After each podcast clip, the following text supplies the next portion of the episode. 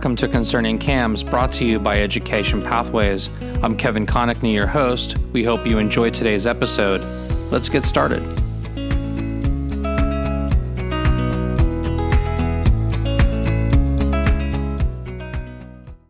Our topic today is emotional support animals. What's new?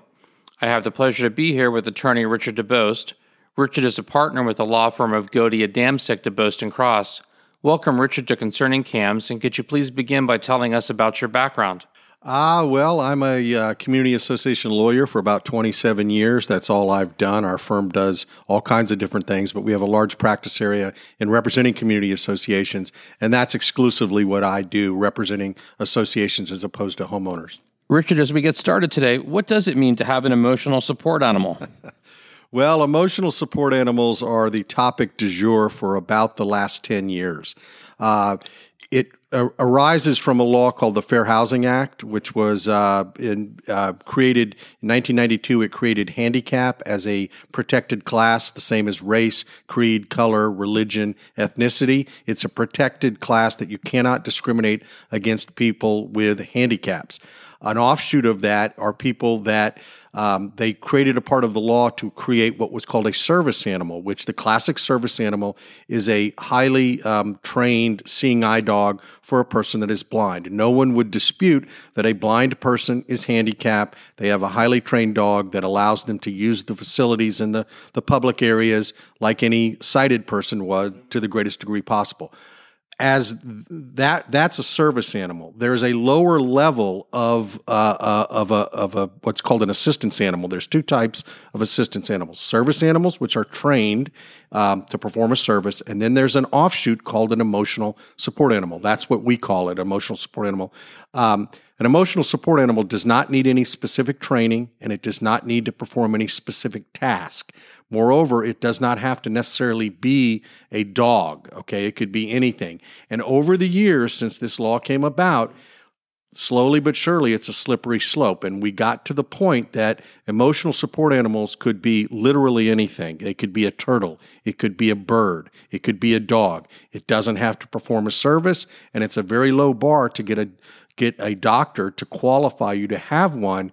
And that allows you to have an exception to the pet rules in your community where it says no pets or pets of a certain size. If you can qualify it as an emotional support animal, it's an exception to those rules. And uh, fortunately or unfortunately, depending on your take on things, the law has been so diluted over the years that it's become, in some cases, quite absurd as to what people can qualify as an emotional support animal.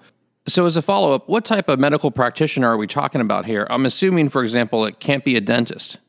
Uh, well, it, it, it's funny you should say dentist because the fair housing laws say, you know, you would think it has to be a medical doctor, but the fair housing law says it simply has to be a, a note or documentation from a quote unquote practitioner of the medical arts. Okay. So that's clearly a doctor, but it can be a therapist, it can be um, uh, a psychiatrist. It can be a sociologist. It can be just about anybody's whose professional um, background touches on health issues. So I've you, you mentioned dentist. I've had a dentist provide the the documentation for an emotional support animal, um, and you would be, you know, it, it's counterintuitive, but HUD would recognize a dentist potentially as being able to prescribe an emotional support animal. A funny story is, I actually had a gentleman, a man, whose um, supporting documentation was from a gynecologist. So you would wonder, well, you know, and we inquired about that. And the gynecologist said, well, he's not my patient, but my subspecialty in medical school was psychotherapy. So I feel qualified to, to elicit this. And you can kind of see that due to HUD's liberal viewpoint on this, um, they they will accept almost anything uh, that touches on the medical field as support. So, if someone has documented the need for an emotional support animal, is it the case that they have to have that animal with them at all times? Can they leave and go to work? Can they leave the animal home, only be with the animal at certain times? How does that work? Again, uh, no, they don't have to have the the uh, the animal with them at all times. It depends on what the um, what uh, the medical professional has prescribed. I had a situation where a gentleman was prescribed. Uh, he he was he was able to support provide documentation to support the fact that he needed a um, a cat. Okay, and the doctor's note did say the cat must be with him at all times. Uh, we noticed when he lived in the community that he went to work every day from eight to five and he did not take the cat. So we followed up and said, Well, your doctor said you need it with you at all times. You know, how can you have it not eight hours a day? Uh, we talked to HUD and the HUD um, advisor that sometimes you can call it and say, Well, this is what we've got. What do you guys kind of think on this? And because the cat had been prescribed to uh, somehow alert the person to their low blood sugar, and they're I think they were diabetic. Um, the HUD uh, officer said, "Well, those mostly occur in the morning or in the evening." So we would justify that he wouldn't need it during the day. Again, you can kind of see that the HUD uh, advisors take a very liberal, and I don't mean liberal in any bad or, or good way, but a very broad view. And that's where it has become, there are numerous cases of really what n- anybody would reasonably say is an absurd you know, snakes have been uh, qualified as emotional support animals. And we see it in the media a lot on airplanes now. You can see that the airlines have started to crack down. They're not going to let turtles on the airplane. They're not going to let um, turkeys. There was the famous case with the turkey on the airplane. Slowly but surely, HUD and, and the, the fair housing laws are starting to come back to what they were really intended to be, which is truly a, a, a dog or in some cases a miniature pony is allowed to um, that really perform a service, not just make you feel good. But that's where we are today. Richard, what would you recommend to CAMS or to a board if they have a situation where a member of the community has been approved to have an emotional support animal that happens to be a cat, and the next door neighbor happens to be highly allergic to pets, particularly cats? How do they begin to peel back the layers of the onion on that to resolve the problem? Well, there's a couple of things here. Let me let me before I get to that question, let me explain that um, this is an area that uh, highly emotional for the for the for the service animal owner or the emotional support animal owner, but the board and the community because they perceive it as bogus and abuse. But it's also an area that legally the board can get in significant trouble uh, if they get turned into the HUD office for a fair housing violation, the the level of of legal, liability is no different legally than if they turned if they denied a person to live in the community because they were of a certain um, ethnicity or color. It's the same level of risk. So people don't see it that way because now oh, it's a cat and you know this is all bogus boards have to be very, very careful not to have a knee jerk reaction and say, well, that's just a bunch of BS and we don't believe it because fair housing laws are very, very um, uh, onerous on the penalty. So, whenever a board is faced with a potential request for an emotional support animal, they have to take it very seriously. They need to talk to their legal counsel, and they need to make sure that they follow certain steps. Um, remind me what your your your, your yeah, sure. I was uh, imagining that one neighbor has. Uh, emotional support animal that's a cat, and the next door neighbor is very allergic to felines. And that's a very legitimate um, concern. And uh, for example, someone might choose to live in a community because they looked at the documents and they said it's a no pet community. And I'm highly allergic to pets, or I'm uh, have a rational fear of dogs for whatever reason. So I chose that community because I don't want to live around pets uh, or or animals. And then someone comes in and says, "Well, I want an exception to your rule. I have a fair housing issue. I have an emotional support animal." So trying to balance the rights of the person who who has a reason not to be around the pet or the animal and the person that legally wants it is very very difficult. And the law addresses it, but the person that might let let's use your example that the person is highly allergic to cats has chosen to live in the community because there's no pets. The neighbor moves in next door. And there's a recent Florida law that, that also addresses this. The burden is on the person saying that the, that the emotional support animal will negatively affect them. Okay. So, in your example, if I'm highly allergic, I would have to show and provide documentation that A, I have, you know, a, a medical condition that will be affected by the animal and I have to show that there is no other reasonable means for me to avoid the problem other than you can't have the dog next door or the pet next door. The burden is on the person. So it's a high bar to show that well can you take pills for it can can you uh, go out your back door instead of the front door where the pet is can you use an alternative elevator so the burden is on the person that that uh, really is kind of the victim here that they didn't do anything wrong they chose the community but so it, it's a high bar it, it, it is achievable but um, most of the time you're going to find that there is another reasonable method that the person can use to avoid the the harm caused by the emotional support animal to them. Um, so it's a very difficult case. You mentioned HUD, which is the Fair Housing Act. So these are federal requirements. HUD, yeah, HUD, Housing and Urban Development, is the federal agency that that enforces the Fair Housing Act. There is a Florida version of the same law and a Florida division, but they work in tandem. So essentially, whatever case comes to them is administered through HUD. Uh, yeah, but Housing and Urban Development is the the agency. So, how can a state statute supersede a federal act? Can you explain some more about that? Well, that's a great question. And there is some concern because Florida this year, as of July 1, 2020, adopted a law uh, that is designed to kind of rein in some of the emotional support animal abuse.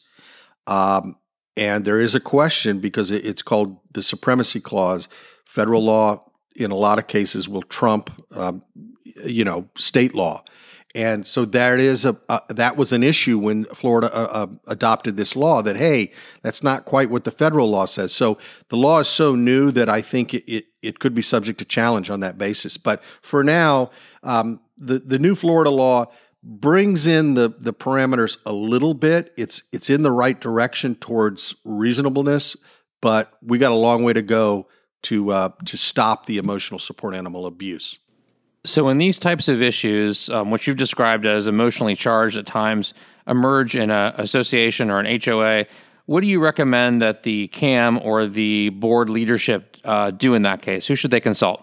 Okay, number one, it, it is, as I mentioned, it's extremely serious. And if you step in the wrong direction, you can get dragged into a fair housing complaint, which I can tell you, you will spend tens of thousands of dollars. And even if you prevail and have found not to have discriminated, you will still spend tens of thousands of dollars, which you cannot recover. So it is fraught with peril if you do it wrong. So whenever the issue arises, someone says, well, I don't, I, this is an emotional support animal or this is a service animal, the board or the manager immediately has to stop and say, okay.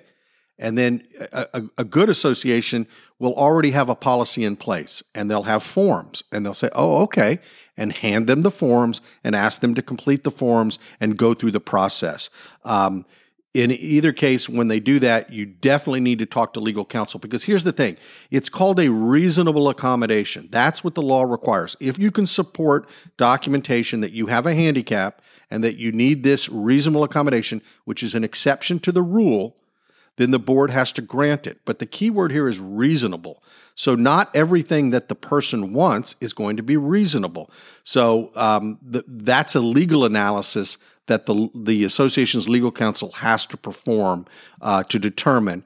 But again, the bar is so low to qualify for an emotional support animal, and the risk is so high that if you're wrong, most associations, if the person will simply provide some very simple documentation, most boards will not risk it to, to say, well, we know it's not real, but the risk of fighting it is so great, they'll let, they'll they'll they'll you know acquiesce.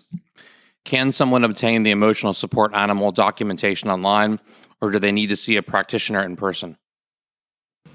Well, there's actually a new law that went into effect July 1, 2020 in Florida. It's Florida Statute 413.08 and it's also accompanied by Florida Statute 760.27. Uh, the point of the law was to try to tighten up and prevent the widespread abuse of bogus emotional support animals. And the law does several things. One of them is directly on whether or not you can obtain a certificate online in order to document a proper emotional support animal? And essentially, the answer is now no.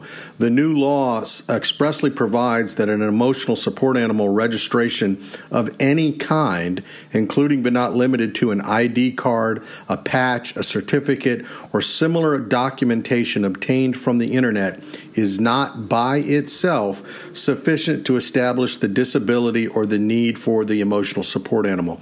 So the days of going online and paying twenty dollars and uploading your your dog, or in, in in one case I've had a parakeet's photo to print out a certificate that looks like a driver's license or some type of official government agency certificate, and that being the be all end all of the question of whether or not you're entitled to a reasonable accommodation for an emotional support animal are basically over in the state of Florida. You can no longer do that.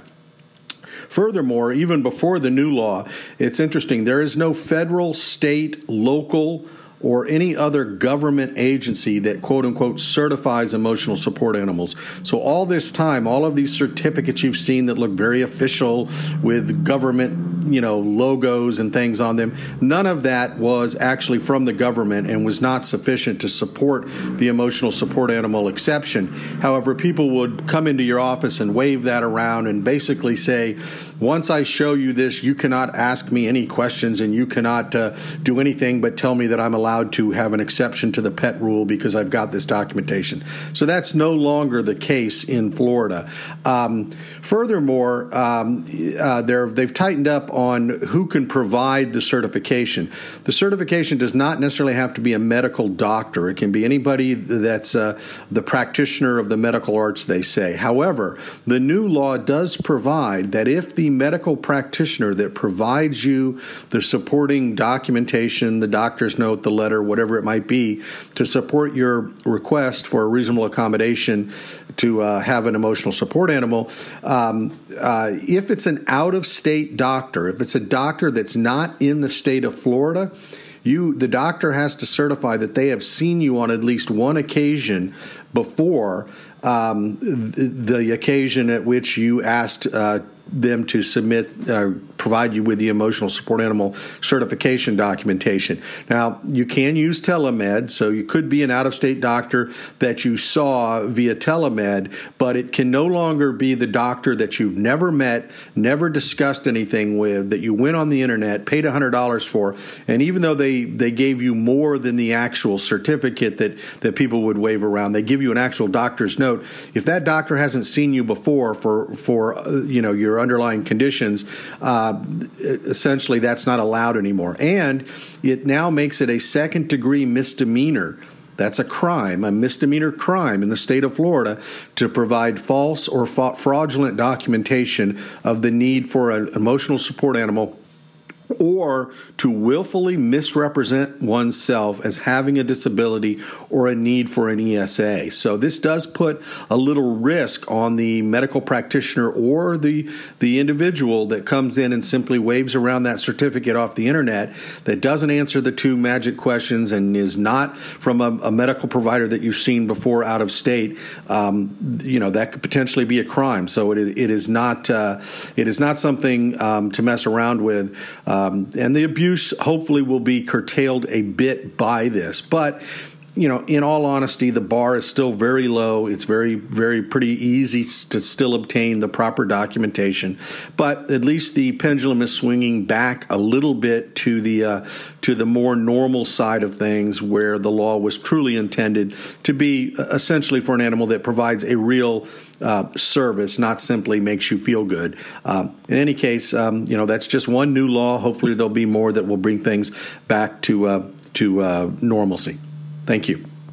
Richard, thank you for joining us today on Concerning Cams to walk us through emotional support animals, what's new. If listeners have additional questions, how can they best reach you or your associates at the law firm of Goede, Adamczyk, DeBoest, and Cross? Uh, the easiest way is just go on the web, GADC Law, G-A-D-C-L-A-W dot com. Uh, we have a free uh, portal where you can ask questions or make inquiries. We also have a lot of free information on there and a lot of uh, webinars that they can look at. So uh, we're here to help and um, uh, good luck. Thank you, Richard. We'll be sure to include this contact information in the episode notes for this podcast.